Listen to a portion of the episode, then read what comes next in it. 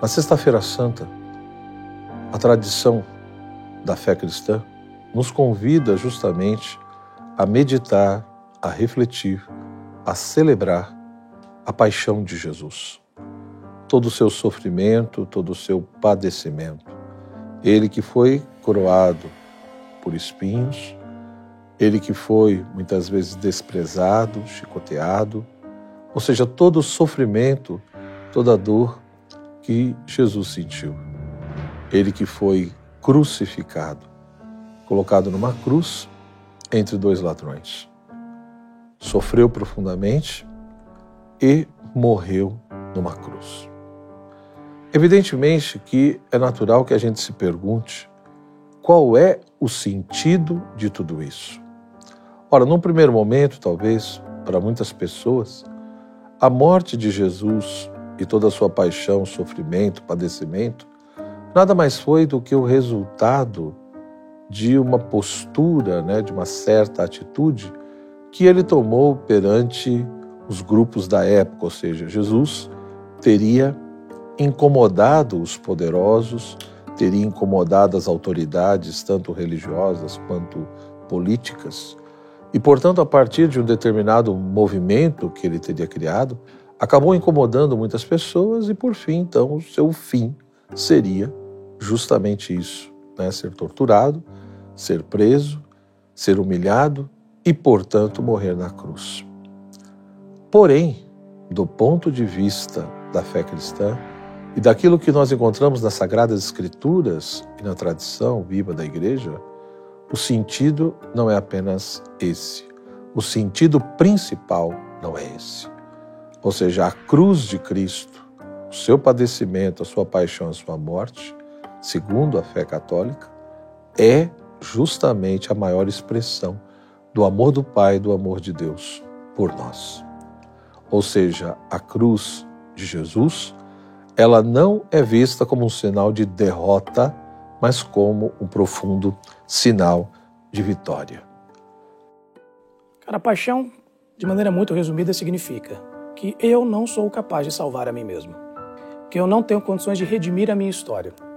É, nós vivemos em busca de algo que nos traga significado, de algo que nos forneça é, realização, de algo que justifique os nossos melhores serviços para que a gente se devote àquilo, certo?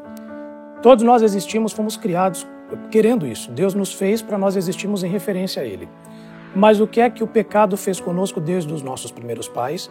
O pecado nos curvou em adoração em direção a nós mesmos. Eu busco em mim aquilo que eu só posso encontrar em Deus. Então eu busco redenção para minha história, significado, eu busco satisfazer a minha vontade, eu busco dedicar os meus esforços em serviço a mim mesmo. Mas a verdade é que essa é uma busca incapaz de entregar aquilo que eu estou atrás, porque eu não sou capaz de fornecer aquilo que só Deus é capaz de fornecer. Então, o que é que a paixão significa? Ela significa que eu não fui capaz de salvar a mim mesmo. Foi preciso que outro viesse e que me salvasse, ok? Não com base no que eu faço, não com base no que eu propus, não com base no que eu posso oferecer em troca, mas com base na graça dele, não no meu merecimento, porque ele quis dar a mim aquilo que só Ele pode dar. Então Deus ele intervém na história, ele intervém na minha história, né, na história do homem comum, trazendo a nós aquilo que nós tentamos buscar a partir de nós mesmos, em nós mesmos. E ele nos fornece isso de graça. Uma vida plena, uma vida com um sentido maior, uma vida onde nós encontramos uma vontade que justifica os nossos melhores esforços aqui. Alguém digno eh, de nós vivermos em função dele. A mensagem da paixão é essa. Eu não sou capaz de salvar a mim mesmo. Foi preciso que Deus agisse e ele viesse em meu favor me salvar. Na cruz de Jesus, pelo seu sangue derramado, pelas suas santas chagas, nós encontramos o remédio para o nosso grande problema, que é o pecado. Então, se de fato o ser humano ele é o filho de Adão, ele é herdeiro de toda uma realidade de pecado original, inclinado, portanto, para o mal, e, devido a essa realidade de pecado, também muitas vezes vive submetido à morte e ao demônio. Em Cristo nós encontramos a resposta, o remédio. aquele caminho que de fato vai nos libertar da morte, do demônio e principalmente do pecado.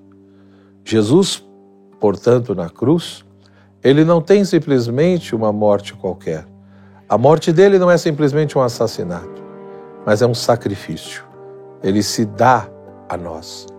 Um sacrifício tão profundo, um sacrifício tão real, que é capaz realmente de, num único ato, perdoar todos os nossos pecados.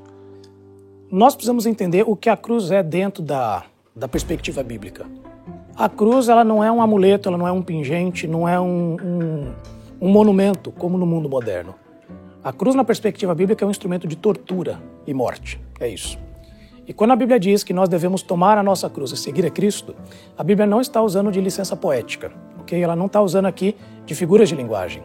A Bíblia está dizendo o seguinte, que existe um percurso é, que Deus tem para cada um de nós no processo de nós o seguirmos, que envolverá sofrimento, que envolverá perda, que envolverá a negação de nós mesmos como a prioridade das nossas vidas e que em alguns casos pode inclusive é, incorrer na nossa morte, né, como acontece em casos de missionários que a gente ouve falar. Então nós precisamos entender o seguinte, que assim como a cruz de Cristo, ela, ela é, o, o culminar de um processo onde Cristo ele se esvazia da sua glória. Ele adentra o espaço-tempo, ele assume forma humana. E a forma humana de uma pessoa humilde, uma criança que não teve onde nascer, né?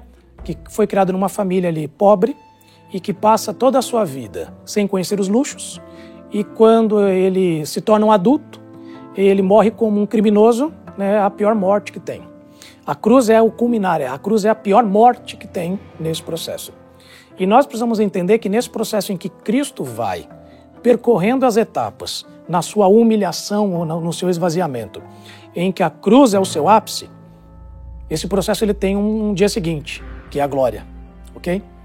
E de alguma maneira essa história representa a nossa história a minha história. A morte de nosso Senhor é uma morte expiatória. Ele dá a sua vida, ele se oferta como sacrifício. Ele de fato derrama cada gota do seu sangue para nos salvar. Portanto, em Cristo nós podemos encontrar né, o remédio, o sentido, a salvação, justamente porque não fomos nós que amamos a Deus por primeiro, mas foi Ele que nos amou. Ele que, por pura bondade, pela sua misericórdia, de fato expressou todo esse amor por nós, dando a sua vida, se sacrificando. Por isso que na sexta-feira da paixão, na tradição católica, por exemplo, você tem a leitura da paixão às três horas da tarde, a leitura, a meditação, para realmente celebrar né, meditar e relembrar tudo aquilo que nosso Senhor passou, tudo que ele vivenciou desde o momento em que foi preso, açoitado, humilhado, né, até chegar ao ponto de morrer. Toda dor e todo sofrimento. Ele que de fato, de maneira livre, aceitou tudo isso, né, se ofertou ao Pai. Ao mesmo tempo, evidentemente, que ali pressupõe que o Pai também está ofertando o próprio Filho. Então, nessa leitura, nessa meditação da paixão, não é questão de querer que Cristo passe por tudo isso de novo, mas é não esquecer tudo isso que ele vivenciou. E é por isso que existe também toda a veneração e adoração da Santa Cruz. Evidentemente que a adoração da cruz não é referente à cruz pela cruz, né? como se estivesse adorando ali um pedaço de madeira, um pedaço de ferro. Não é simplesmente a, a cruz pela cruz, mas o que ela significa, o que ela é. Ou seja, nós adoramos a cruz por aquele que morreu na cruz. Então, no fundo, no fundo, nós adoramos o Cristo. Nós estamos aqui, nesse momento, percorrendo as etapas de Deus num projeto, num plano que Ele tem para nós, que significa a nos tornar quem nós devemos ser, não quem nós queremos ser, mas quem ele entende que nós devemos ser, e isso tem relação direta com sermos mais semelhantes ao seu filho Jesus. Não é apenas o percurso até a cruz que nos assemelha com ele, mas também o caráter. Ele está nos depurando, ele está nos tornando mais como ele. E infelizmente, nós não aprendemos apenas através de estímulos positivos. A maneira mais didática como nós aprendemos, nos aprimoramos, revemos conceitos, adotamos novas posturas, envolve a perda porque envolve a escassez, envolve a ausência. E tudo isso está naquilo que nós falamos desse trajeto né, de humilhação, de negação, de esvaziamento que é representado pela cruz. Mas assim como com Cristo, nós temos aquilo que vem em seguida. Há uma glorificação que para nós não pertence a este mundo, ok? Qualquer glória que este mundo possa oferecer para um indivíduo não se compara com a real glória daqueles que aqui em vida entenderam o que Cristo fez por eles, que percorreram este caminho de serem cada vez mais como Cristo, que incluirá o sofrimento, e há uma glória por vir que ela não se compara com nada que há neste mundo, que incluirá estarmos na presença do próprio Cristo e com um caráter plenamente aperfeiçoado como o dele. Assim como o trajeto da cruz com Cristo culmina na glória de Cristo, o retorno dele aos céus, o retorno dele à sua posição de, de, de glória, há também esse processo para a gente. Então, a cruz dói, mas é o processo pelo qual Deus nos depura, nos torna mais e mais como seu filho. E o que nos aguarda depois dessa vida, é, com vários momentos de cruz, é uma glória onde nós nos tornamos como Ele é, não no sentido que nós nos tornamos divinos, nada disso, mas nós nos tornamos em caráter, né? Como Cristo é.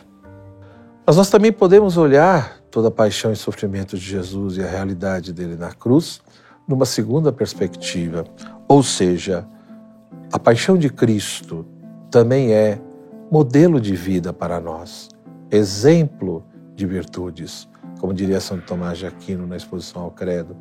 Nós podemos olhar ali e, se quisermos realmente ter um modelo de vida e ver quais virtudes realmente são importantes, São Tomás diz: olhe para a cruz, olhe para a paixão do Senhor, porque ali não faltará nenhuma virtude, mas estará principalmente a virtude né? da caridade, da paciência, da humildade, da obediência e do desprezo pelas coisas terrenas. Ou seja, Jesus de fato vivenciou a caridade profunda. Como eu já disse, a maior expressão de amor. Ele deu a vida por nós. Como ele mesmo diz a Pilatos: Ninguém tira a minha vida, sou eu que a dou. Da mesma forma, ele foi paciente, suportou todo o sofrimento, toda a dor, toda humilhação, né, todo desprezo ali. Por isso que também é exemplo de humildade. Ele, que é Deus, né? Ele, que é tão soberano, não fez conta de nada disso, mas aceitou passar pelos mais diversos tipos de desprezo, de calúnia e por aí vai. Portanto, grande virtude da humildade, como também da obediência. Foi obediente até a morte, como diz Paulo, e morte de cruz. Cumpriu realmente a missão que o Pai lhe deu para nos salvar e, portanto, para nos salvar, teve a coragem de passar pelo que de fato precisaria passar. Da mesma forma, mostrou a importância né, do desapego às coisas terrenas, porque no fundo, no fundo, nós fomos criados para a eternidade. Nós fomos criados para viver uma eterna comunhão com Deus, participando da vida de Deus. Por mais que essa existência, essa vida, seja boa e seja bela, tudo isso daqui, querendo ou não, está marcado ainda né, com a realidade do pecado. Por mais que Cristo já veio e tenha feito toda a nossa obra de redenção, mas a plenitude ainda não ocorreu. Tanto que nós cremos que um dia ele voltará, na sua parousia, na sua segunda vinda, para julgar os vivos e os mortos e entregar o reino definitivo ao Pai. Quando a gente fala que Cristo já nos salvou, nós precisamos entender do que é que Cristo já nos salvou, né? E de fato, a morte de Cristo naquela cruz, digamos que ela inicia uma nova era, onde nós somos agora inseridos ah, num contexto da salvação. Nós fomos salvos, mas naquele momento nós fomos salvos de um aspecto que antes nos condenava, que é o aspecto da condenação no inferno. Quando eu creio no que Cristo fez por mim naquela cruz, eu sou salvo de um dos aspectos pelo qual eu estava condenado. Eu não tenho mais o inferno como meu destino final. Mas o pecado, ele não trouxe para a humanidade apenas o inferno como destino final. O pecado ele traz ah, algumas mazelas para aqui, para o hoje. E o que, que acontece? Cristo naquela cruz, ele não quer apenas nos garantir um ticket de ida para o céu ele quer renovar, restaurar tudo aquilo que o pecado danificou. Então, se naquele momento em que nós cremos no que ele realizou por nós na cruz, nós recebemos esse perdão dos pecados, a não condenação a um inferno eterno, também ali se inicia um processo onde Cristo, a cada dia, gradativamente, por meio do agir do Espírito dele em nós, por meio da palavra que esse Espírito inspira, ele vai nos tornando mais e mais como ele, ele vai nos renovando, ok? Nós nascemos de novo quando cremos, e ele vai nos renovando de glória em glória, em semelhança a Jesus Cristo. Então é um segundo aspecto do que somos salvos. Nesse sentido, nós somos salvos de nós mesmos. Eu sou salvo do estrago que eu sou, que o pecado me tornou. Então eu passo a cada dia a ser menos o Felipe Café e mais Cristo vivendo por meio do Felipe Café. Então é um processo que Cristo vai nos renovando até um dia final, que é o dia em que nós encontrarmos com Ele, estivermos face a face com Ele, e aí Ele já nos libertou da condenação eterna no inferno, Ele já nos libertou de nós mesmos, danificados pelo pecado, e nesse dia em que Ele vier, Ele nos libertará da presença do pecado em qualquer local do cosmos. Será uma nova realidade, novos relacionamentos, uma nova sociedade, uma nova cultura. Não haverá resquícios nenhum de corrupção, de idolatria. Então, perceba: Cristo nos salvou, Cristo está nos salvando e Cristo nos salvará. Então, os três aspectos estão diretamente envolvidos naquilo que Cristo veio fazer por nós. E isso responde à pergunta: por que, Cristo já me salvou e eu ainda sofro? Porque esse processo no qual Deus está me salvando de mim mesmo, para eu chegar à conclusão de que eu preciso livrar-me de alguns aspectos que são nocivos ao projeto de Deus, de tornar-me como Cristo, muitas vezes eu só me darei conta disso quando o sofrimento bater, doer, e como C.S. Lewis dizia, né, que Deus ele sussurra em nossos prazeres, mas ele berra em nossos sofrimentos. Então a dor é como se Deus ele usasse um megafone para amplificar a sua voz, para calar todas as vozes que destoam e fazer com que nós possamos ouvi-lo e apenas a ele, entendendo qual é o projeto dele para mim e quem ele quer que eu me torne, e por meio desse sofrimento, onde eu não consigo mais me distrair com nenhuma outra voz, é que eu me dou conta do que é de fato prioritário para Cristo. O cristão, de fato, ele não tem medo da cruz. Por quê? Como diria o apóstolo Paulo, nós pregamos o Cristo crucificado. Muitos gostariam de ouvir tantas coisas, né? Muitos pedindo cura, milagres e tantas outras coisas, sinais, mas pregamos o Cristo crucificado. Infelizmente, muitas vezes, alguns querem um cristianismo sem cruz, infelizmente, algumas comunidades, alguns grupos, de fato, acabam esquecendo da cruz e acabam esquecendo que, se por um lado existe a ressurreição e a vida, e nosso Senhor venceu né, a morte e nos deu a vida e nos dá a vida, por outro lado, ele venceu a morte pela morte. E ele deixa bem claro: quem quer me seguir, renuncia-se a si mesmo, tome a sua cruz e me siga. Jesus não diz: quem quer me seguir, vai até a igreja, deixe lá a sua cruz, depois vem me seguir. Não, ele diz: tome a sua cruz. E me parece que isso vai ao encontro daquilo que o apóstolo Paulo diz. Em muitos momentos, nós precisamos aprender a unir o nosso sofrimento ao sofrimento de Cristo para a salvação do mundo. O único mediador e salvador é Ele, mas Deus quer que a gente imite a Ele também passando pelo sofrimento, mas ofertando o nosso sofrimento, unindo o nosso sofrimento ao de Jesus pela salvação do mundo. Ou seja, tendo a coragem de viver o que ele viveu, um pouquinho, né? Para que o outro muitas vezes experimente a vida nele, eu preciso experimentar muitas vezes a dor, o sofrimento e a morte em mim.